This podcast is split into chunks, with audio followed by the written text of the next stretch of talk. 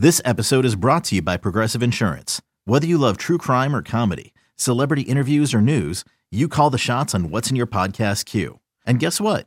Now you can call them on your auto insurance too with the Name Your Price tool from Progressive. It works just the way it sounds. You tell Progressive how much you want to pay for car insurance, and they'll show you coverage options that fit your budget. Get your quote today at progressive.com to join the over 28 million drivers who trust Progressive. Progressive Casualty Insurance Company and Affiliates. Price and coverage match limited by state law.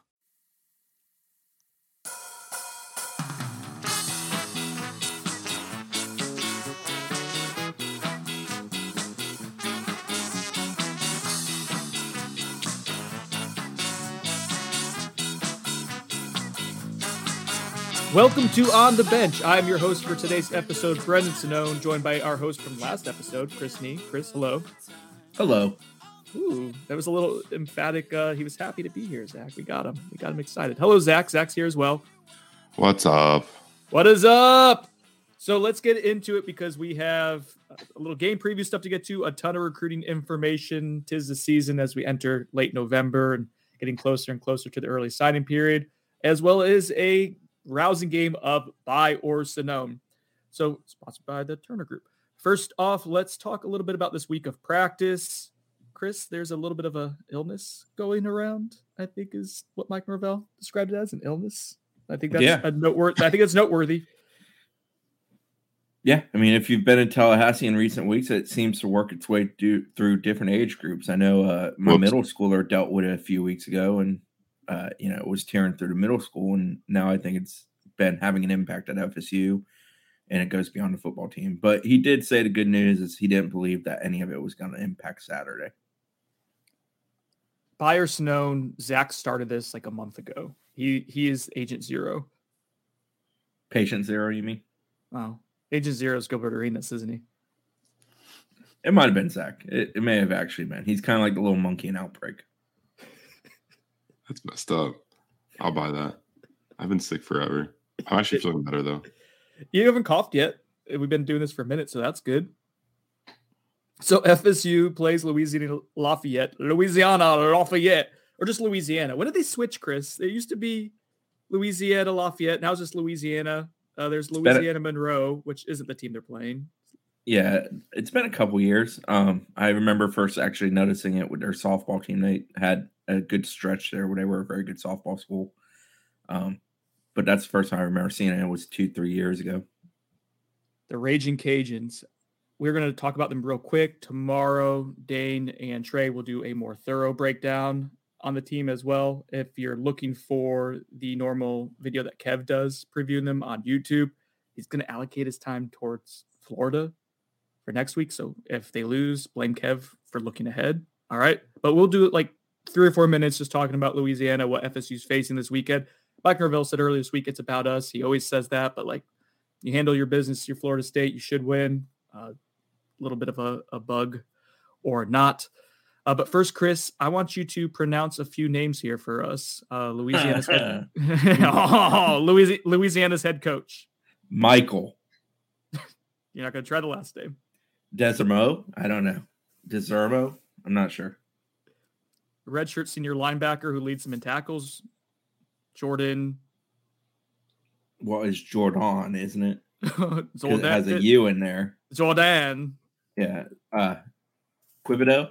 I think that one's actually Quibodeaux. That one doesn't strike me as being too difficult. All right. and then his, his cohort, the redshirt junior safety Cam, uh, Pedescleaux, maybe I don't know. I, I don't know. I'm, I'm glad. I'll put it this way: I am glad I'm not Jeff Callahan on Saturday. I'll just say that much. I want to start a segment where we have Chris and he pronounce things. We get it sponsored, won't be a ton of money, and just have Chris try to pronounce things. Uh, whether it's a Hispanic last name, whether it's Dude, you're gonna get him canceled. Chris will butcher everything. No, he'll be equal opportunist of just not knowing how to pronounce. He doesn't know how to pronounce pronunciation. Uh, It's a weird thing. I guess I'm just not wired the right, right way for that. It's Manny yeah. Diaz. Chris has a beautiful mind. That was a screw up. I'll own that one. I just screwed that up. I didn't even mean to. I like Manny actually. Knew him well. well, just because you can't pronounce their last name doesn't mean shouldn't be an indication whether you like someone or not. Uh, if that were the case, I would hate every recruit I cover because I just butcher everyone's name. All right, so let's talk a little bit about Louisiana Lafayette.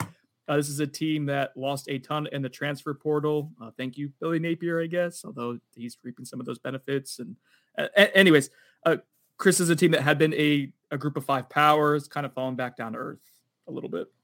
Yeah, they came into the year with one of the longest winning streaks in the country. It may have actually been the longest winning streak, and then they went on a three game losing streak. So that kind of went away. They're basically a 500 ball club right now. They've been a little uh, Jekyll and Hyde. We've had that term used for a few opponents this year. They've been good in wins. They've been bad in losses. I know that tends to be kind of the case, but there, there's a decent amount of split to what they do when they're good versus when they're bad.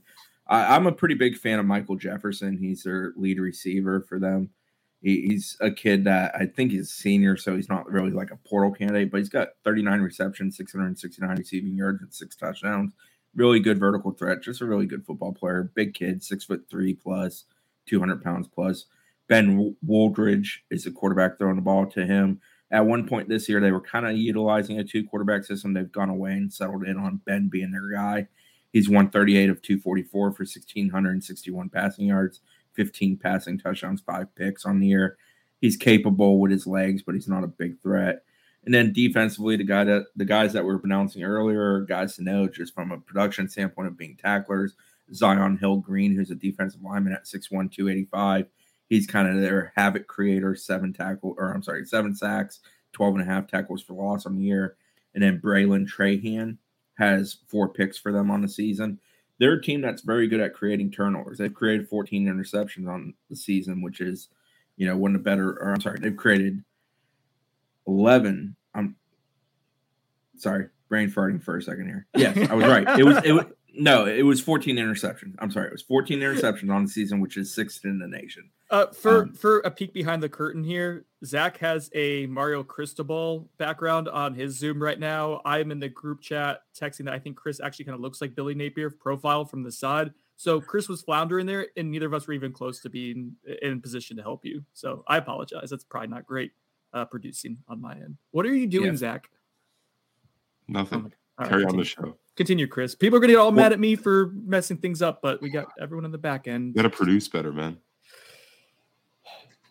14 picks, sixth in the nation. They've had an interception in nine of 10 games this year. They have 21 total turnovers gained, which is ninth in the nation.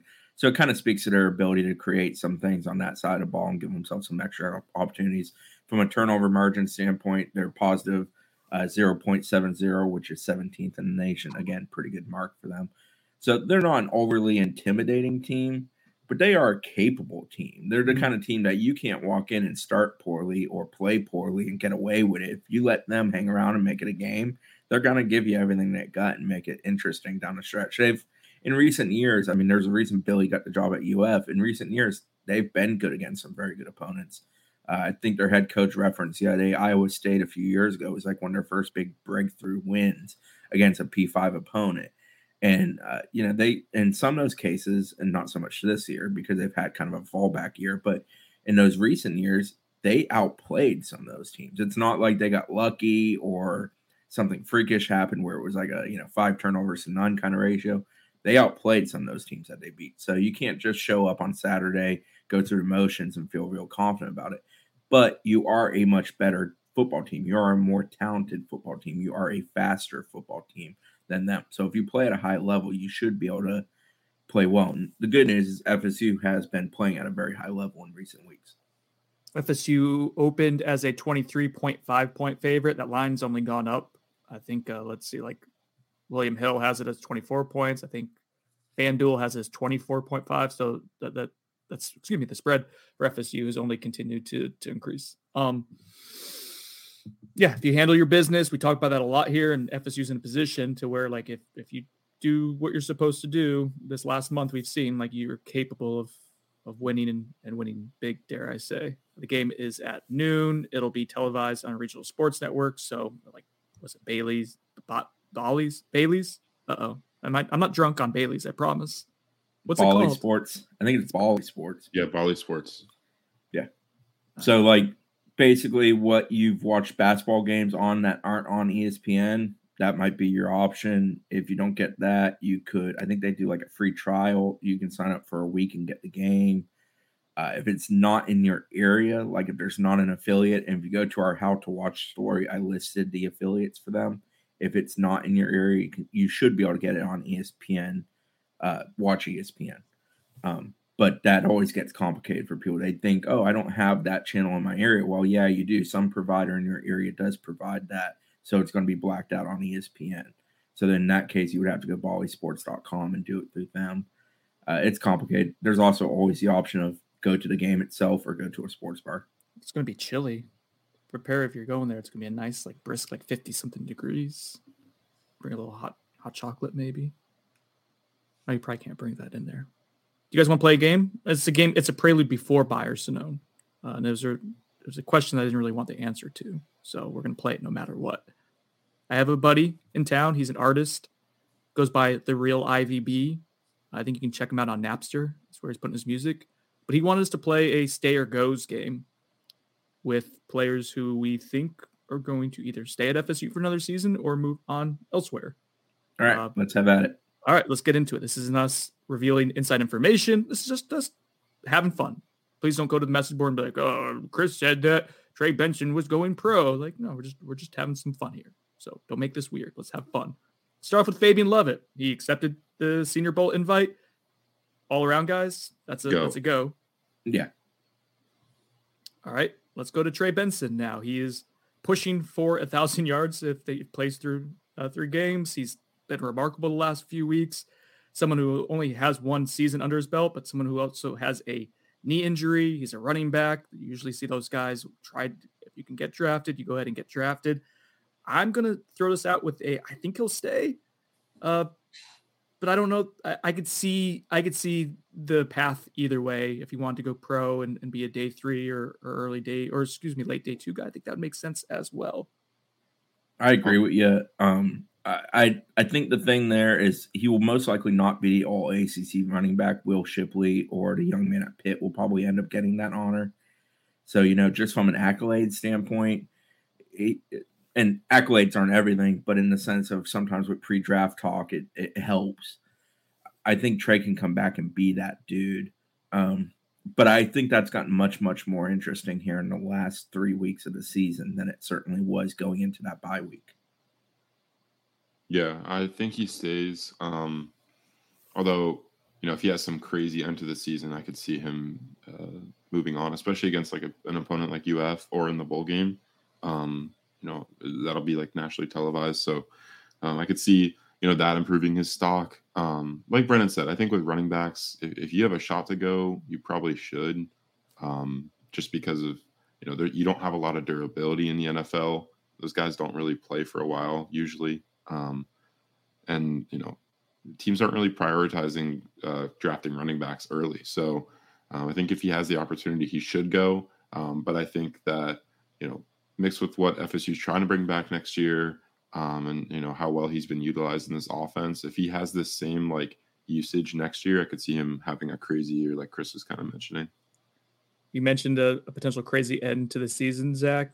What he needs to have so he's at 774 rushing yards. Chris, with with potentially three games remaining, if he plays in the bowl game, assuming he does. Uh, how many yards per game would that be needed to get to a thousand? He's what 474 short. Is that what he said? He's at 774 yards. Oh, he's at 774. So yeah. he's about 226 from. So that's really not a whole heck of a lot. It's you know 75 per, just over 75 per. He can definitely get there and he's at so just for the month of November. So so far he's had 33 rushing attempts, 291 yards, two touchdowns, 8.8 yards per carry, and as long as 42 yards. So he hasn't even like busted off like a a, a 90 yarder or something crazy like that to to pad those stats. He's just he's running like a grown man right now, and someone who I, looks like an NFL caliber prospect, whether it's now or, or down the road. One thing I'll say about Trey, and I've asked this question a time or two in recent post games and such I feel like he gets better with every rep he takes. Mm-hmm. Um, I feel like he's a guy that can be really, really, really good with like a full off season, completely understanding everything about the program he's within, which obviously didn't have that luxury this past year as he was getting acquainted here. I think he's a guy that, you know, I, I think there can be a massive, basically, if we're calling this his freshman campaign, a massive sophomore leap for him. I just think he's kind of made to be that. Kalen DeLoach I think he comes back. Same. stays. All right. Uh, that would be really nice for Florida State to get him back for another year. He's someone who just keeps getting better. Uh, let's go wide receiver Mycah Pittman. Uh, I'm going to go with the, the stays. I don't think he's quite a, a draft eligible prospect. Um, Well, he's eligible, but I don't think he'll. uh, sorry, yeah, that's what I meant. You know what I meant. Thank you. Yeah. But I think he stays as well. I also think he returns. This is going to be an interesting one. Jared Verse. I'm going to go with goes. I think goes. I think he goes as well. I, I, the production has stayed consistent enough. Jared's put Gary can get done. I think he'll test very, very well. Yeah, I, I think Jared's a guy who probably ends up deciding to go. Um, yeah, I'm with goes. I, I don't think it's a stone cold lock though, to be honest. Yeah, in some, so there's this disconnect where you're seeing like in the top 10 in a lot of mock drafts right now. I think that's a little rich, but even Mock if he's a, are trash. okay, even if he's a second round pick, how, how dare you? How Well, dare I'm sorry, you? Sonnone, but I'd hate to break it to you. If you take mock drafts historically and look at them this far out from the draft, they tend to be trash. And that's not to downgrade Jared. Jared's going to get Bro, drafted. You Hi, you go to rest. You watch wrestling. You, it's the It's same. fake, and I love it. Yes, Okay, but I at love least I know drafts. it's fake. They're fake. they are. They're fun. Uh, I'm just.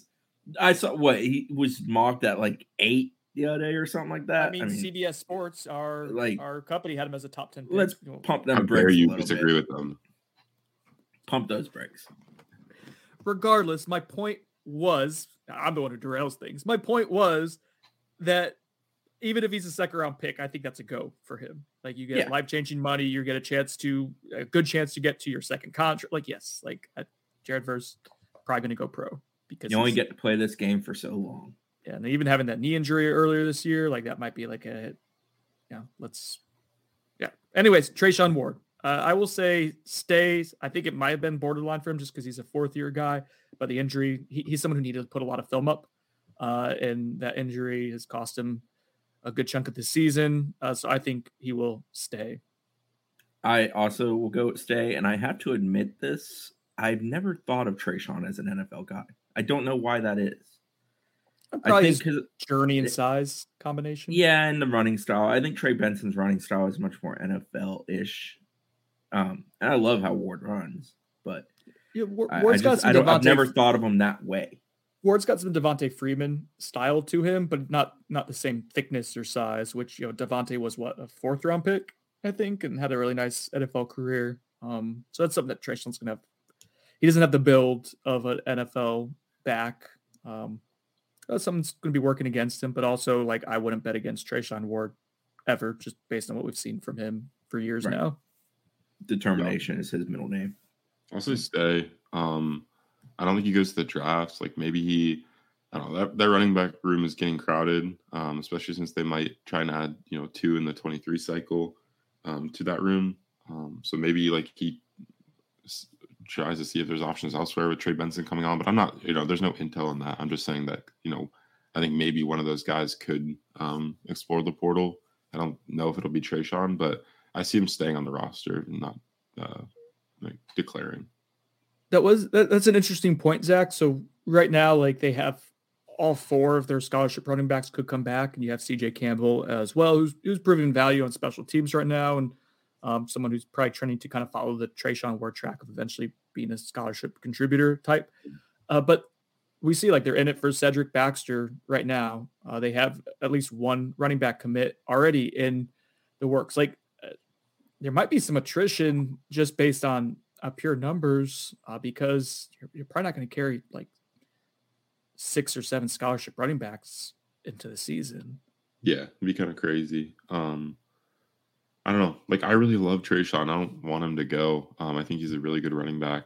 Um, but I feel like it's almost like, like you said, like it's a numbers game. Like, uh, not you know, guys are trying to move on and, and try and get their uh, college careers going. There's a bunch of good, talented running backs in that room, um, and I think a lot of them, a lot of their skill sets are used perfectly in Mike Norvell's offense, um, and I think that helps them a lot.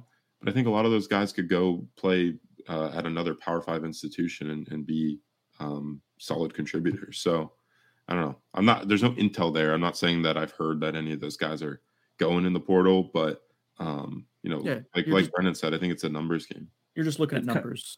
And some of it with the draft decisions, kind of the lesson Jashaun Corbin taught us. Jashaun Corbin could have come back and been ultra productive this year, but would it have had made him a better NFL draft prospect? I don't know. Sometimes you just go, you settle in, you see what the future holds for you, and you compete at it. And you know that's a possibility certainly for a guy like Benson or a guy like Ward. and you get paid to see Yeah. How you do at that level which But is it's a calculated gamble because you, there's only so many NFL roster spots available, and even on practice squads with them being expanded these days, still it's you know it's a limited man's game. speaking of getting paid to figure it out let's move to wide receiver johnny wilson who uh, was announced as a uh, rising spear official ambassador which is interesting timing. He was announced that on wednesday evening. This wasn't someone who was announced you know middle of the season or beginning of the year Now it's just late in the process i think that bodes well just reading the tea leaves there for florida state and we kind of were thinking that johnny wilson might be a guy who had a chance to come back um, so i will say optimistic stay right now. I'm ho- hopeful for Florida State. It'd be great to have Johnny Wilson for another year. I think he's someone who can help his draft stock with another season like this one. Remember, he's only a redshirt sophomore, so he, he's someone who's like the top. The clock, excuse me, is not ticking on him just yet. Yeah, I'll say he. uh I'll say he stays. I think the rising spear spear deal is a good, um, you know, measurement stick of where that, you know, where things are at. Um, he's. I mean, that's the only deal they've done with a current player in recent, you know, weeks or months that I've seen. Um, so I think that's telling. Um, and I think another year, you know, getting some production. Like obviously, the measurables speak for themselves with Johnny. Um, but him getting some production, staying healthy, like I think that'll only improve his draft stock. And if he has another year like this year, um, the following season, he could be like a day one, day two kind of guy. Um, and you know, just the measurables will will carry him, you know, to a certain spot, and then his production's only going to help. So, yeah, I think uh, you know, with a nice, you know, whatever you want to call it, rising spear package, um, I think that it could incentivize him to stay another year. I think he returns as of right now. I I think the biggest thing for Johnny to do year over year is just more consistency, kind of being that guy every time out. And he's been good this year, and he hasn't been a guy that's disappeared at times. But I just think, you know, putting yourself in like a Biletnikoff discussion, it's going to take taking a little bit of a next step. And I think that's definitely there for Johnny and attainable. Next up, Derek McClendon. Zach, I'll start with you. Um, I didn't even think about this one. He's I on the list. He's on the list from the real IVB. That's why I'm asking. Yeah, I mean, I'll stay. Like, why would he go? Okay. Like, I, I'm asking you guys, is there a reason? Oh. Mm, just, I mean, what? This is his fourth year, so yeah, you other than like just being like in the program for a while. Yeah, I mean, that would be that would be it. No, I think he stays. Chris, I think he stays as well. He's a kid that has really taken a nice leap year over year, and I think that trend's going to continue for him in the college game. I think he still has good football to play at this level ahead of him. safety Jamie Robinson, another Senior Bowl invite. so yeah, that's Go. a, that the goes. Uh, Thanks, here's buddy. a, here's an interesting one. Yep, definitely a, a two years of of Jamie Robinson, well worth it. That's that was a, a hit in the portal. Uh, safety Akeem Dent is an interesting one. I see. I think he goes because he's already graduated. And I think he just would like to go. Yeah. His Yeah. play's been up and down this year. He was great at Syracuse. He was bad against Clemson. Yeah, so there's a little bit of that. But like again, I'm not sure Keem's a guy that's going to take a big enough leap to drastically change his draft stock year over year. I'll say, yeah, I'll say he goes. Um, you know, brother's already, I think he's graduated. Um, I think, you know, with like Chris said, like he just graduated, so I think uh, it kind of gives him some ammunition to go. Um, and you know, even if he doesn't want to do football, he can do something else. I think he's a really talented football player, and he could probably, if he doesn't get drafted, make you know a practice squad or something like that. Um, his first year. Oh yeah, he's a practice squad guy. I, think he's a father as well, so that might factor into Yeah, it. I- I, definitely. Yeah. I'm going to go with go. Um, just yeah, I'd go with go there. Uh, how about linebacker Tatum Bethune? I'm going to go with stay. I think you get Tatum back for another year, which would be huge for Florida State. I do too. I, I've heard some chatter that both ba- backers will be back, so I'm gonna I'm gonna stick with that belief that FSU returns with their top two linebackers again next year. Actually, top three. You with us, Zach? Stay. Stay. Okay. How about Rob Scott? Was asked by Real IVB. I, I don't think he goes. Um, we love Cam Miller. I don't think he's going to be what Cam Miller projected him as a, a, day one pick in this year's draft. That was a couple years ago.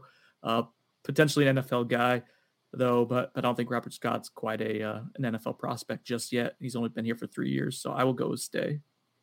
Yeah, and I, Rob Scott to me is the kind of guy that if he can come in and have an entirely healthy year and play at his optimal level, the buzz will be there for him to make the move. That doesn't exist this year. And if you've watched Rob in recent games, he's just not moving all that great. He's a little beat up, but hey, he's playing through it. Hat tip to him. Yeah, I'll say he stays. Last but certainly certainly not least, let's go with the one, the only J Trav. Although IVB sent this as Tay Trav to throw me off, but I got it, J Trav. No, who wants to start it? This is this is this is the big one. I don't. I is... I am trending towards. I believe he returns, which is a drastic departure of where I was back in August. Back in August, I wholeheartedly thought this was his last season. I, I'm with you, Chris. I had the same mindset. I, I think we've mentioned this before. This will be an interesting case study in NIL and uh, whether you could take someone who's a fringe draft prospect, someone who's extremely valuable to your program currently, and convince them to make it worthwhile with the opportunities they would get to to potentially stay for another year. Um, with that in mind, I, I, guess I'll lean towards stay, but I, this is to me as coin flippy as it gets right now. I don't know. This is hard because I haven't like I haven't really been paying to attention to Chris's favorite thing, the mock drafts, um, and seeing you know if J Trav's even being mocked. It's real to me, damn it. Um, but to me, it's like we know Jordan Travis loves this program. He loves playing under Coach Norvell. I think he'll be at least open to staying. Um, and obviously with Rising Spear, you know, playing a part in that, that's all legal. Um, you can pay players to, um, you know, stay on your roster. That's part of the game now. So um, I definitely think he'll be open to it. And overall, like I, I think him having him in, in another year under Mike Norvell in this in this offense would be super beneficial. Um, although I think he's a good enough quarterback to go right now, um, personally. But I but I think he stays just based on all the factors I listed. If we think about who's returning on offense potentially, you're talking about potentially top backs returning, top receivers returning. They could return the entire offense, right? Well, they'll, they'll lose a couple of linemen, linemen because they yeah. exhaust eligibility. Like but I yeah, and I think they've built the O line group up enough where you feel comfortable that there's not going to be a fall off cliff situation. At the yeah, plus, they're going to go portal hunting again. So, like you look at it, the offense it's hitting its stride. It's been really, really good most of the season, but especially in recent weeks. You just kind of feel like there's a momentum building to, hey, run it back, let's do this again, and let's take this thing back to the next level and now that the defense has kind of figured things out, and yes, you're going to have to replace some huge pieces on defense. Lovett. Robinson starts there. But you've got a lot of good pieces that are going to be back at this program. So I think if you're a quarterback who's thinking about, can I elevate my status? He's going to have a team that's going to be capable of, with him at the helm of it, elevating his status even further next year. And I think he'll get his flowers. I don't think he got that going into this year outside of people that some of the people that cover this program, like Brendan who led that charge, where he was going to be really, really good. I think with the fact of what he's done this year, if he comes back next year, the chatter for him preseason wise is drastically louder than it ever has been in his career. And it's deserved. It's not some BS, you know, he's just an older guy. He's earned that. He's elevated his game to that level. I could make the case, maybe not a super convincing one, but but at least lay out a case without mostly being laughed at that if he didn't throw an interception on that final drive against NC State, that he would be a maybe not a Heisman finalist, but a guy like getting votes. Yeah, definitely not a Heisman finalist, but like a like a top ten guy this year. Basically, Florida State would only be a two loss team, remarkably efficient. People who really like metrics and analysis like myself would would be, or analytics like myself would be kind of into what Jordan's resume uh, shows because it's really impressive right now. I, I petered out because I realized maybe I was reaching a little bit with that take. Thank you, the real IVB. Again, you can find his music on Napster. Let's go to another game that you guys all love, a game that we get paid to play. And that is Buy or Sonnone, sponsored by The Turner Group. Nicely done, Chris. The Turner Group. Don't Sonnone buying or selling a home just because it's a complicated, daunting, taxing process. No, no, no, no, no. You have a question. If you want to embark on this process with someone that you can trust, someone who's going to work really hard for you, uh, the Turner Group, which is led by Colin and Amy Turner, husband and wife team, FSU alums. They work so diligently uh, every single Saturday before the games. I'll text with Colin, and uh, he is always out trying to do a little bit of of business because he closes on deals. I mean, it's it's a a, a four person shop at the at the Turner Group, and they have almost 100 sales each year and that's because they they grind they know how to work they know how to close they know how to make deals happen uh, and they do so in a way that's really effective for their customers so if you're in central florida or even the state of florida the turner group can help you out you can reach out to them at 407 403 8546 get started at theturnergroup.com mute your mic next time you move in your chair. Whoever did that, please. I'm sorry, Colin. Uh, or you can Google the Turner Group because uh, you get to see all the five star reviews and it's the easiest way to get to their website, in my opinion. So let's get into buy or Sonnone. As for 10 good buyers Sonnones, trying to keep it to 10, streamline this. We got a busy show today and a hard out at 11 o'clock as we're recording this. So let's get going. First off is from Steve O. Bro 8. Starting off hot, fellas. Buyer Sonnone. Brock Glenn visits FSU before early signing day. Aye. Woo! I told you guys that FSU was going to have a chance at a quarterback, and I think they have a chance. I'll buy with you, Zach. I think I think there's a decent chance. We'll see what happens uh, in the next week or two here, if that is something that materializes. But I think there's a chance. Chris? I was known with an explanation. I think Okay. it is a possibility of happening. I think Ohio State tries to kibosh it from happening. Yeah, I think that's that is the um we were going to see hmm, how should I phrase this? Ohio State's value of Brock Glenn will be tested and we will see how how much they value him in terms of of whether that's something that can happen or not. Is that a fair way to say it? Yeah. Yeah. Carrie D. Knoll, Buyer Sonnone. This is a four to five win team next year without Jordan Travis or a solid quarterback transfer. Oh boy. I will Sonnone it. I think that'd still be good because they're a run based team first and foremost. I think they're going to have the pieces and the parts to run the ball at a high level next year. I also think defense isn't going to fall off drastically despite some major losses potentially, including two to three up front. I, so yeah, I don't I don't think they trickle back down in that direction. I'm buying Oh. it. You're buying it? Yeah. Um, I think that because he said without a solid quarterback transfer, I mean, you know, I don't think you're getting anyone out of high school that's going to help you that much next year. I don't. I don't, love the backup options for J Trav right now. Um, like as far as like helping you win a ton of games. Um, you know, I haven't even looked at like what the schedule sets up like next year, but um, I don't think I think you need like if J Trav leaves, I think you need a really solid quarterback transfer to come in. Yeah, I, I'm with you, Zach. I'll, I'll buy it. I mean, I don't know four to five wins, maybe like six or seven is a better number. yeah, I mean, he's set it pretty low. I mean, you're you're probably capping out what you can be. I mean, but you're going to be LSU neutral site. You're going to be at Clemson, at Florida. I mean, so you're talking about, I mean, some some really tough games. And Tate Rodemaker was impressive in that second half against Louisville, but uh, whether that's a sustainable, whether he takes that next step to be a guy who could lead you to seven or eight wins in the course of the season, I, I don't know. I don't. I'm not super confident on that. Uh, I will say this: like, if if Jordan Travis didn't come back, I think you would go portal hunting for a quarterback, at least for someone to compete with Tate Rodemaker, if not a potential someone who would supplant him. I could be off on that. That's not intel or anything like that. Uh, I I just don't think you would do that. You would risk a, a really big jump year for you potentially as a program uh, without supplanting some of the the depth a little bit there. Uh, this is from T Step 73 by or Sonnone. This is a good one. Chris, I'll start with you. 2022 FSU beats 2016 FSU head to head. Uh, I like that question a lot. Depends on what time of year, right?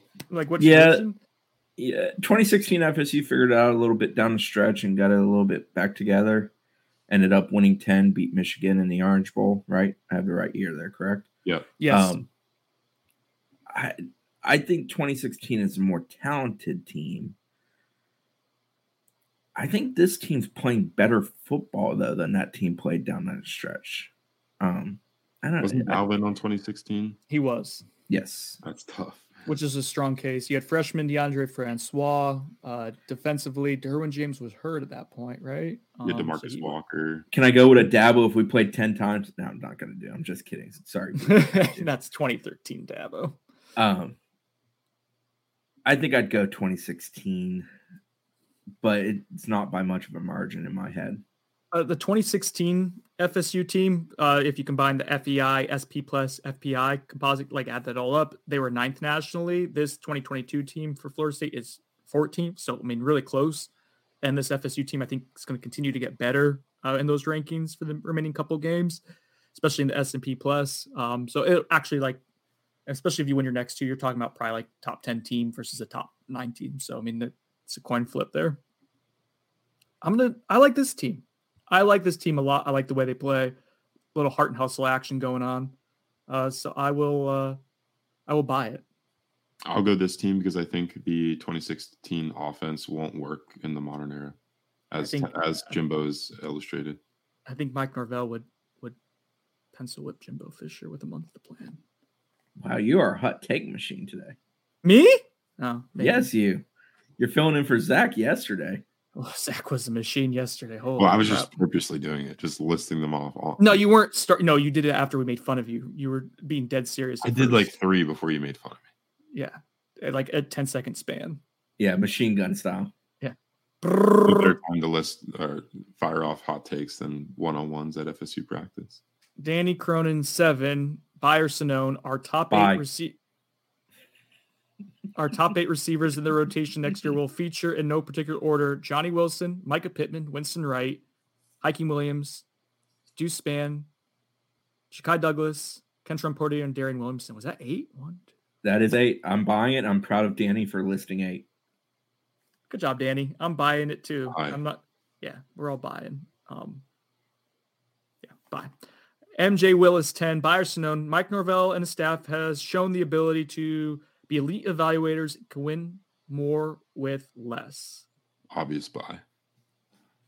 I think the word elite is overused. I've said that about 8 million times in my career. Um, so I don't know if I label them quite elite. I think they are extremely good evaluators, very good at it. But yes, they do more with less. I will buy that part of the concept. I'm just hesitant to throw the word elite around so freely. Trey Benson got six carries under Mario Cristobal, is now turned into one of the nation's best But running backs. Johnny he- Wilson did have another offer coming in the transfer portal. He's now an elite or not elite. That's an overused word. A it good- is an overused. See, I'm um, teaching a really you good, a really good wide receiver for Florida State this year. Um, I mean, there's just so many examples. As I'm, I'm Greedy working. Vance. Greedy Vance is a better football player today than he was a year ago, and I think that's a great deal of credit to No, his I- staff. yeah, I think you're right. Like elite is overused, but like there, it, like that. If there, if you had to point to one skill um, of, of this coaching staff that that they do really well, it's evaluation. I think Evaluate Mike and Norvell- game Fitting. planning though too. on that.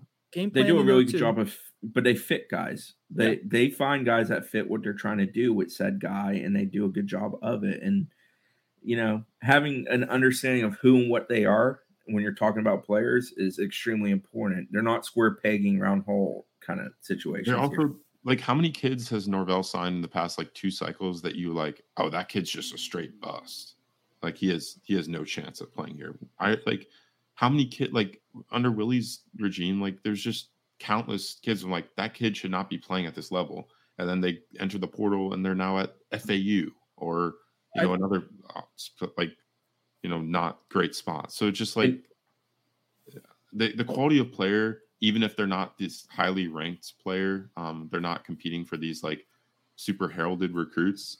Like they're they're getting guys that are helping them. FSU has what top ten offense? Can we say safely nationally? Yeah, that's fair. Uh, how many? So they they have 15 players who can be considered starters that are bolded on their depth chart, depending on what package, what personnel they're going with. They have 15. How many of those guys do you think were a blue chip recruit when they committed to Florida or signed with Florida State? Are you talking about straight out of high school or through the portal? Just what was their ranking when they signed with Florida State? If they were a portal so player, what was if their it's portal, a portal, ranking? what were they ranked as a portal? Yeah. Yep. Um, Um, three. I think one because you only count Ken McDonald because I don't know if Johnny Wilson or Joe Mike Philly. four stars. So Philly and Trey Benson as well. So Chris was right with three. So 20% of your offense, a top 10 offense, is a blue chip ratio. I went through this morning. I'm writing a story on this. I think on Sunday. If Florida State wins, this will be run on Sunday. If they lose, I might just save it for the offseason. We'll see. But it's been a top 10 offense. Uh, there's no reason why Florida State should lose. But knock on seen that before. Uh, Florida State, if you take the the composite grade of all 15 of those players, and you our composite grade is uh, up to uh, 99. We don't have a perfect uh, 1.0 player, but uh, it is 87.25 grade. That would be akin. That's if you take the composite, the average of all those guys. That's akin to like if the 720th prospect nationally became a top 10 player at their position. Just to show you that the lack of like identifiable raw talent or how they were perceived by us as an industry or other programs. Like FSU's done a remarkable job identifying guys who fit their system and then making it work uh, with development and uh, coaching, game planning, all that stuff. It, it's been amazing. And to steal Leonard Hamiltonism, it's the sum of all parts for FSU. Yeah. So I'm I'm buying that. I think elite is is fair. I mean, you again, it's a top ten Look- offense. Look at you throwing that word around just so freely. Everybody gets an elite. dude. It's an elite. It, it- the the offense and defensive production this year are borderline elite. They're great, and they're Yeah. doing it without elite recruits for the most part. For the most part. Okay. I'm not So- arguing that point. I agree with you in that regard. But it's I'm yeah, just we're- I mean, hesitant to call somebody an elite evaluator. They don't so have a single five star on the composite on their roster right now. I know. MJ well- Willis ten with another good question. No, like if you look at the talent, uh, Is like, Damari on- Tate not one? I don't think. No, I don't think he was composite. composite. I don't, or I don't think he finishes a top two four seven five star, whatever the the talent evaluator thing uh, goes by on on the, The ranking. composite. But like, yeah, um, he wasn't a composite. He was by twenty four seven. He was a five star, but he was not in the composite industry. and yeah, I don't think Travis Jay was either. Who's the other guy you could mention? Hey, I want to give a Uh, shout out to Travis Jay. Like uh, people ask about what, what he's doing. He's scout team this year. Um, there was a, at practice yesterday. uh, An equipment manager was trying to move a giant tackling dummy off the field before they went to team stuff after individual drills. Travis Jay picked it up and helped him out. Just, uh, I admire that he's remained engaged and he does practice really hard still. And that I don't know what the future holds for him at Florida State, but like he's someone who's who's helped out this program kind of in not the shadows, but you know, in the, at the back end stuff you don't see on game days. Uh, MJ Willis 10, by or Sonnone. Having a consistent top 10 recruiting class is unrealistic for FSU due to the new NIL landscape of recruiting. I'm so noting that. I think maybe today it is unrealistic, but I think NIL from an FSU perspective is progressing in a manner that will allow them to get back into that discussion. I don't think they'll ever be at the top, the one to five part of it necessarily, but I think they can compete to be in the top 10 of it. Yeah, I'll I'll buy it for right now um, because I don't think FSU right now is set up to you know with you know the NIL landscape to to have a top ten class. You know this cycle, maybe into next next cycle. Um, but like Chris said, I think you can build upon what you have in the NIL department um, year in and year out, and especially if you continue and sustain uh, on-field success, that's only going to help. Um, so I think, yeah, I think. Uh, I think right now I, I'd buy that you can't have. It's unrealistic to have a top ten class with the current landscape um, and what FSU has going on. Um, but give it a few years, and you know maybe I'll Sonnone that. Also own it because I think you can. I think it's, a, I think we're all kind of saying the same thing and just viewing the question maybe a little Yeah, it's just it it's depends on the time frame that you're Yeah. talking about. But if you're talking about forever, then so no. But um, for right now, I'd buy. Chris, you pointed out, I think it was last week or two weeks ago, like the, the difference between the top 10 class in the country and then like that next tier is pretty like so there, it's pretty drastic, right? Like there's there's a pretty clear uh differentiation of like uh the the the top tier and then that there's a drop off into like maybe the, the tier two or three of, of Yeah, if, if you're looking at what we would term elite recruits, top 50 types for the most part, who is contending for them is pretty consistently the same bunch. There's Mhm. a reason for that. Well said. No blooded five two five. Oh my god, two five two five. Buyer Sonnone brought to you by the Turner Group. Nice. We won the divorce of Jimbo Fisher. I mean, I think, I think it's a buy. Like, it, it worked immediately. Didn't work out great for Florida State, but long term, um, Jimbo's struggling at Texas A&M right now. Mike Mike Norvell would pencil with Jimbo Fisher in a- one on one matchup. It was a messy divorce for us, but we came out on the other side looking kind of pretty. got in shape. Got we got in shape a little bit. Got our new haircut, and we look good now. Those court fees sucked the first few years, but you know we we, we battled back, and now we're on top. My parents are divorced. This isn't funny, guys. Jack's Tribe, Buyer Sonnone, brought to you by the Turner Group. Buyer Sonnone. The next two offenses FSU face are similar due to having the same head coach recently. Dude, this is a great point. We were talking about this yesterday before practice. Like, uh, what's the head coach's name? Mike what at, at Louisiana? Michael, it's Michael. Let's just go with Michael. Michael Des- Ramos- Desormeaux. There's a mo. uh, he was uh, his coaching tree, like he's part of the Billy Napier coaching tree. He was an assistant under Napier for about four or five years. He was his co-offensive coordinator last year. Their offenses, I- think, when you look at them, aren't like drastically different. I mean, obviously, Florida has a mobile quarterback like Anthony Richardson that you know, when it's when it's rolling, uh, it's it's a pretty scary offense to defend, especially really good on the ground. Uh, when he's struggling, you know, whatever. But schematically, very similar. And that's kind of an interesting dynamic these next two weeks because FSU is installing a game plan for Louisiana, but like I, I think there'll be a decent amount of carryover to next week as well, which I, don't know how often that happens. It'd be like if you it'd be like if someone was preparing for Memphis and then Florida State. Like if you had Ryan Silverfield's offense and then you had Mike Norvell's, like there's gonna be some differences, but like not a night and day, especially one year removed difference. Um, so Yeah, that's It'll be a lot on a lot. Like the main change is personnel, obviously, with uh, and I think uh, Florida's offense looks a little bit different with you know the, the style of quarterback they have in Anthony Richardson, um, but definitely some similarities for sure. I'd buy.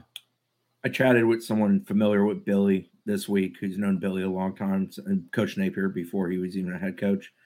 And uh, the main point they made to me on this subject is that concept wise, yes, they're very similar. There's a lot of carryover. Billy is kind of what he is when it comes to what he wants to do. The difference is that Florida is trying to just win games right now, and some of that is a little bit of not to degrade it, but backyard football with the quarterback being the athlete he is. Mhm. So there's a little bit of departure there. And obviously, the quarterback who's currently at Louisiana, uh, Ben Wardge, does not simulate that in any form or fashion. So there's a departure in that regard. But concept wise, some of the base stuff they do, yeah, it's going to be very similar over the two weeks. I was going to ask Mike Norvell about that yesterday, but he seemed like he It's about us. It's seem like- about us. He didn't seem like he wanted to talk a long time on Wednesday, so that's fine. Nah, it's, it's Wife Walk Wednesday, but he's trying to get out there. Mike J. Arm or Mike Jarm, tough to tell. By or Sonnone. The worst part of J. Trav leaving would be not having him in NCAA 24. Well, that's why you download rosters. So, Sonnone. Yeah, I mean the worst part, uh, I'm Sonnone. It would be him not being on the team and having to probably figure out your offense again without him. But that would suck. And it, like, think how much it sucks that the PlayStation 3 NCAA 14 game that you missed out on having FSU that next year after a national title, what that roster would have looked like. You like you had a redshirt freshman, Jameis Winston, that was like 85. And that next year he probably would have been 99. You would have been able to play with that that monster of an offense and defense in 2014. Um, FSU fans had some bad luck there. Do you care to chime in, Zach, or just No, I think. Uh, yeah, sorry, I was just staring at the screen. yeah, Um, you're, Z- you're Zach entered gaining. the trans- he entered the My name is transfer Vecna on here. right. I'm in a trance. Um, no, obviously the worst part would be you know him not being able to click with this offense again. But you know I'm going to be playing the um, hell out of NCAA 24. Um, so not having him would suck. But I'd probably just create another Jordan Travis in the game Would you help me get it onto my system? You know the answer to that No, Zach refuses to help get me double NCAA revamped because you think that it's going to have give you a virus. Sunday you Gold, motivated. buy or you give everyone viruses all the time with your coughing. Sunday Gold, buy or Sonnone. Ten or more players enter the transfer portal this December. I, that's a good. I, so I haven't really thought in depth about this. I think we'll see some attrition still, right? Like I don't think it's the purge like it's been in the past, but I can. I think like probably six or so off the top of my head. Yeah, I think uh, there's certain position groups, uh, you know, in the trenches, DB. I could see some attrition. Mhm. Um, you know, it's so funny, like seeing Florida and Miami's roster start to go through what FSU went through the past few years of like Yeah. guys, you know, starting to enter the portal. You're like, you know, fans are like arguing, oh, like what are we? How are we going to replace him? And like, you know, you just got to trust the process. UF and Miami, like, it. uh, this is this is all part of you know how rosters are flipped now.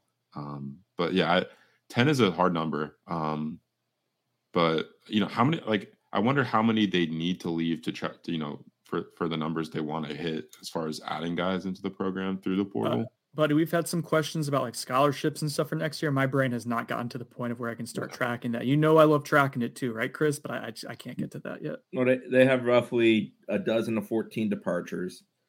Uh, then, you know, we're expecting probably three to six NFL type departures. That gets you to about 20. And if they're going to try to push to 30, then you have to have 10 others, whether it's injury or something of that sort. So, yeah, I mean, there's guys. Uh, Keyshawn Helton's a name that I think it's fair to say we think there's a possibility he looks to play elsewhere for an additional year. You know, there's some offensive linemen who I don't know if necessarily it's portal, but Thomas Schrader, the injury question is there with him. Hopefully, it doesn't result in him not being available because I think he's a guy they had optimism for before the injury. Rod Orr's a guy who's kind of fallen off the face of the planet at the offensive line position. Uh, Shambre Jackson's a guy on the defensive line that you know I think will be discussed. I don't know necessarily that he departs, but he hasn't really broken through. And some younger guys like a Daniel Lyons have already kind of eclipsed him. George Wilson Jr. always been kind of a long term project type. Is that long term project at FSU? You know, those are a couple. Stephen Dix, I think, is a fair one just because that linebacker room's kind of figured itself out, improved. He's kind of fallen off the chart there. Uh, I know he had the injury this year, obviously. I think Dix is the kind of dude, if he wants to stick around, they easily let him stick around because he's a great weight room guy, good teammate, good person. So, like, you know, if he wants to be here for being that type of guy, yes. But if Stephen Dix wants to play, I don't know that FSU is going to be the answer for them. uh, For You know what? You know what I would do with Stephen Dix? Leonard Warner track him. There's a degree of that with him, yeah. Yeah. But bulk, I- bulk him up an extra 10, 15 pounds, put him as a an edge setter at Fox. Yeah. Yeah, and I mean the nice thing with Dix is that he is a great kid. Uh, he uh, he sets the tone in the weight room. He's phenomenal there. He's a hard practicing kid. He's a good student, from what I understand. He's a good teammate. So like, I'm not trying to push him through the door. I'm just saying from playing linebacker standpoint, I think the window for him has slightly closed. Yeah. and you- then Tra- Travis Jay and Demorie Tate are two other names Sure. that you can toss out there because of obvious reasons of where they stand in the secondary this year. And at points this year, the secondary wasn't exactly a super solidified group that was playing at a high level, but those two were never in the discussion. yeah, you're just looking at guys who could who've been jumped essentially or that haven't contributed and, and younger players are starting to, to trend past them um, which is a reasonable exercise to do The nice thing is we're with the portal, we're at the point where guys leaving is a business decision and pretty much solely that versus a few years ago where it was please get the hell out of our program so we can turn this thing around from Yeah. a culture standpoint. Yeah. We're not there anymore. And it's very refreshing and nice. And that's something that currently I think the other two in-state rivals are going through. Yeah. the, the last buyers to known brought to you by the turner group rick castro Rest- Crest- Crest- Tyco. Uh, buyers to known turkey should only make one appearance after november 1st and that's for thanksgiving two tops three is overkill Well, you got to have the turkey sandwich the day after Thanksgiving. Yeah, I, so I think he's at talking about two. I think he's talking about the process of roasting a turkey. Oh, yeah. Making once. a new turkey. yeah. Um, you don't think for Christmas? No, he's saying that I think that'd be the two tops. I think that I'm, I don't- I'm not a Christmas turkey kind of guy. Wow. A Christmas Yeah. ham is Ham? good. Christmas Ham. ham hits. uh, honey Ham's honey good. baked I'm ham. down for it. Yeah, honey baked ham. Go to the go to the honey baked ham line uh, on like December twentieth and just get totally screamed at by the people who are overwhelmed working behind the counter. it's a fun experience. Let's take a quick commercial break. When we come back, we got recruiting to get through. We'll do game predictions and then we'll get out of here because Zach has to go be a student somewhere. Welcome back to On the Bench. Let's talk a little recruiting, fellas. Starting off with there was a 330 pound visitor on campus this week. Someone who, if you follow FSU recruiting actively through the years, it'll be a familiar name. Chris, I will throw this to you.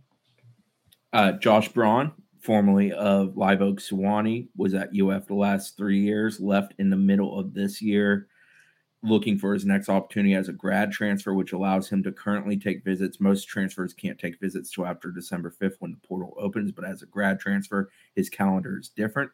So, with Tallahassee not being that far from his current home, and Tallahassee once was his former home, as his father once worked at Lincoln back in the day, um, they came on over. They took in Tuesday's practice. They hung out with Alex Atkins, Mike Norvell, tons of other staff members, had time with Josh Storms. And strength and conditioning is a very important thing for both uh, Josh and his family. They're way into that. It's something they care a great deal about. Uh, what I'll say about Josh is he's going to go through a pretty hectic process here for at least the next four, if not six or eight weeks, leading to a decision a new home in January. He's married. He's very mature. I mean, he's a classical studies major who's trying to figure out whether he's going to get an MBA or continue classical studies in his master's program. Kind of speaks to who he is and what he is as far as always thinking about things. He's, as I said, he's married. His wife's going to factor a great deal into the decision because it's no longer a party of one, it's a party of two. And he has to figure out where is best for him and her for the next step. So uh, FSU kind of made their pitch it was an opportunity for him to meet this staff and get to know this staff. He wasn't ever recruited by this staff. He was recruited by Willie's staff. Uh, he came out in 2020 class, but 2019 commitment. So that kind of sets the counter. I think he liked it. I I don't want to say FSU is a leader or anything of that sort, but I think FSU, if they want to be in the discussion long term, I think both parties are mutually interested in that being a thing. He's supposed to go to UCF this weekend. Check them out. Uh, Michigan's another one kicking the tires. Penn State. There's a bunch of others. He's going to have options because one, he's an exceptional student. Two, he's six five, almost six six. He's like six five and seven eighths, and he's around three forty five, three fifty. Uh, when he wants to carry as much weight as he can, I think right now he's around three low three forties. He he's going to have plenty of options. He's good. Why is he leaving UF? Well, he was behind Stewart Reese basically, or he shared duties with Stewart Reese two years ago, and he had split time with Stewart Reese, who was a transfer into Florida. And then he thinks this is his year. O'Cyrus Torrance comes over from Louisiana. Torrance is going to be a high level NFL draft pick after this year. He he kind of had to wait there. And I think he just realized the opportunity he wants maybe necessarily wasn't going to be at UF. And for him, getting prepared to go into a master's program, he's looking for that next stop. Do I think he's worth taking? Yes, I do. I think he's a kid that certainly will help your two deep on the offensive line without a shadow of a doubt. Let's see. Next up, let's talk. Zach, I'm gonna throw this to you. There is a another familiar name from the FSU recruiting uh annals. Is that it? Hey, what? The annals, like, like the the old no. spell that. oh my lord! Get on with it. I need to make sure. I need to make sure that's correct. Anal? No.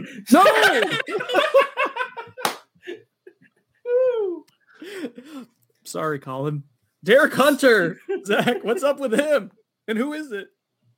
Derek Hunter is a former uh, Florida State commit out of high school who flipped to Texas A&M on signing day.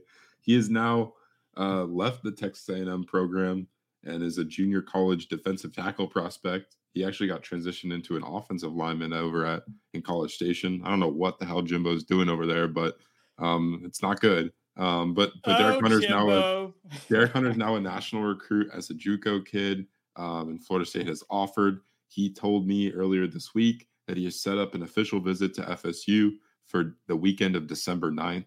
Um, he, you know, there's a full interview with him on those 24 7. He goes in depth. Um, basically, he had a really in depth talk with Odell Haggins recently, just kind of um, breaking down uh, how his high school recruitment went, Odell remembered a lot of stuff, uh, important things from his high school recruitment, and that impressed Derek a lot. Uh, so moving forward, we'll see. FSU is definitely interested. Um, they have the OV set up. I think FSU sits in a really good spot. Mississippi State's another school involved. I believe Tennessee is also offered, and they're kind of involved. Um, there's a few other schools. Miami has, offered, but I'm not sure that they're you know fully in that. Um, you know, it, will be interesting. I asked him if he has any other visits uh, set right now, and he said he's only focused on one, which is FSU. So um, it'll be interesting. Um, I, you know, FSU is obviously, you know, they're working JUCO. They're working uh, once the portal window opens on December 5th. They'll be working the portal for defensive tackle prospects. So we'll see kind of where their board sits heading into, um, you know, the rest of November and into December um, as the portal window opens because that's you know about to get crazy. Um, so you know things sit good there. Um, if FSU wants Derek Connor, I think they can probably get him, um, but that'll be like the determining factor in in how that one shapes out. Great analysis, Zach. You did a very good job analyzing that. I don't get it. Zach, uh, real quick, Keldric Faulk you caught up with. I know we only have like five minutes left with the years, so we got that. I want to talk about a quarterback getting a bump and three visitors to watch this weekend. So that's what we got, and then a and then a uh, score prediction. So keep that all in mind here. It's what we got for your remaining time allotted. All right, let's go. Do you want me to just fire off? No, just just keep in mind as I've now wasted probably about 30 seconds of time. Uh, the Keldric Faulk interview, uh, direct people to where they can see that and what stood out to you about that. Yeah, I haven't even written it yet. Thanks. Oh my God! All right, moving on to the next one. hey guys, how about Luke Kromenhoek getting a big old bump in the rankings? FSU's 2024 quarterback prospect in Tony Tokarz We Trust. Uh, the evaluation there, the commitment. Uh, Luke is ranked as the what? What's he? He's I got a 95 grade. Where does that put him? And the well, number nine quarterback. Yeah, wow. he's the 95 overall uh, quarterback now, not 95 grade. Um, he's what? he's not the 95 he's overall 95th overall prospect. Number nine oh, quarterback. Number nine this feels like when we were ordering lunch yesterday and I had to step up and be the adult in the room. I'm just letting that be known. Dude, that lady hated us. Brett and Jack she, she refused to like order the food. No, she hated you too, Chris. Don't get me wrong. Um, yeah, Luke Kromenhoek's now a top 100 overall prospect, number nine quarterback in the country. 91 grade on the t- top 247 that was updated yesterday. I thought he had a 95 grade. Oh my 91 grade. Um, he, you know, he's the number uh, 95 prospect now. Keep up. Seven broke him down, or like did a little breakdown on all the quarterbacks because there was a bit, you know, a lot of movers in the top 247. Um, you know, he, they described him as a former positionless wonder at Benedictine Military in Savannah. Um, he played, you know, safety, receiver for them last year as he was splitting duties with, um, you know, now Auburn quarterback and Elite 11 finalist Holden Geriner uh, Brennan Fernone special. Um, he's six foot four, 185 pounds. They are, you know, drawing comparisons to Ryan Tannehill, who tr- transitioned from receiver to quarterback at Texas A&M before being selected in the first round by the Dolphins.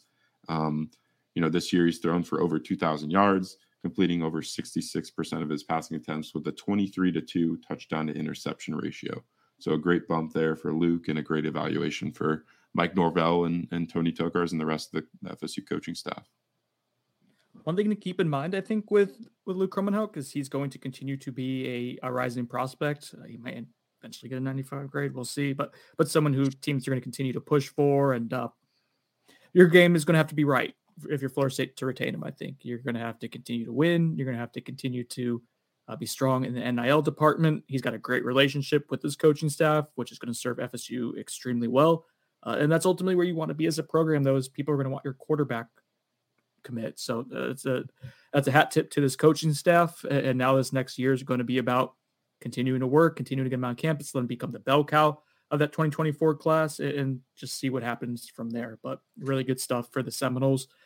Finally, let's talk about the three visitors, or well, there's more than three visitors, but I want to get your guys' thoughts on three that you're excited to see or you think are noteworthy for this weekend's contest against Louisiana and then we'll get into predictions and get out of here. Yeah, well, number one for me is Chris Otto. I'm the president of fan club, so who am I not to talk about my dude?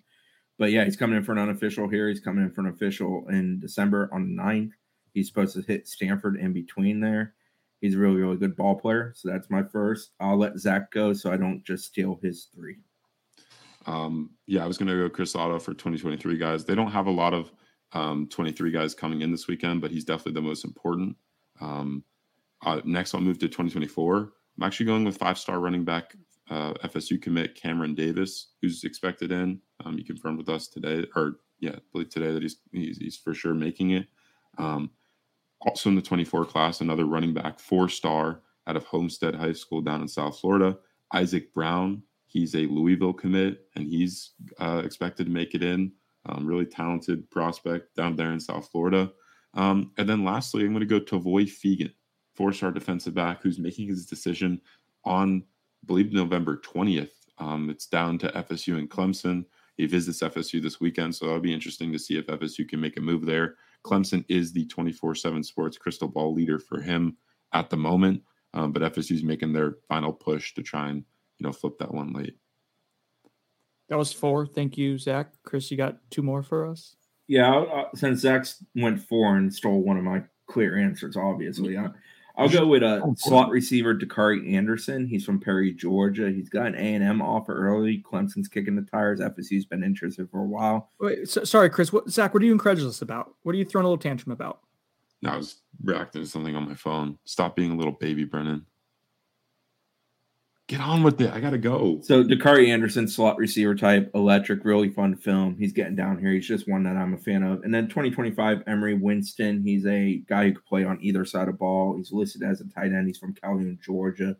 He is a young man that attempted to get down here, I believe, for an early season game, if I recall correctly, and it just didn't work out for him. So he's going to make it in, but he's a 25 kid that's already got pretty high level interest from a lot of schools he's got almost double digit offers. I know Louisville, NC State are a couple that have already pulled the trigger. Ohio State, I believe, has been kicking the tires. So yeah, he's a good one.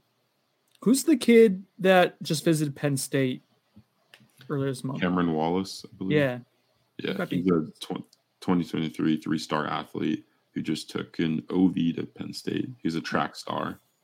Interesting. So that'd be a name. I guess you probably want to get measurements and stuff on him. All right. So that wraps up our recruiting talk for this week. Let's get into predictions. Florida State versus Louisiana, Lafayette, or just Louisiana by the fighting Michael. What's the last name, Chris? Langston. Michael. Oh, boy. All right. FSU 34, Louisiana 14 for me. I don't know if FSU covers the spread, but win win comfortably and, and, and cruise would be nice. So 45 to 10. Yeah. 38 13. Buyer Sonnone mashed potatoes over au gratin potatoes for Thanksgiving. Just in general, it's potato season. I think a gratin, but uh, I'll go mash for Thanksgiving. Give me the tradition. Oh, mash is the way you, you can't go wrong with mash at Thanksgiving. Mash your face, Zach. Mash your face. Bye. Thank you guys.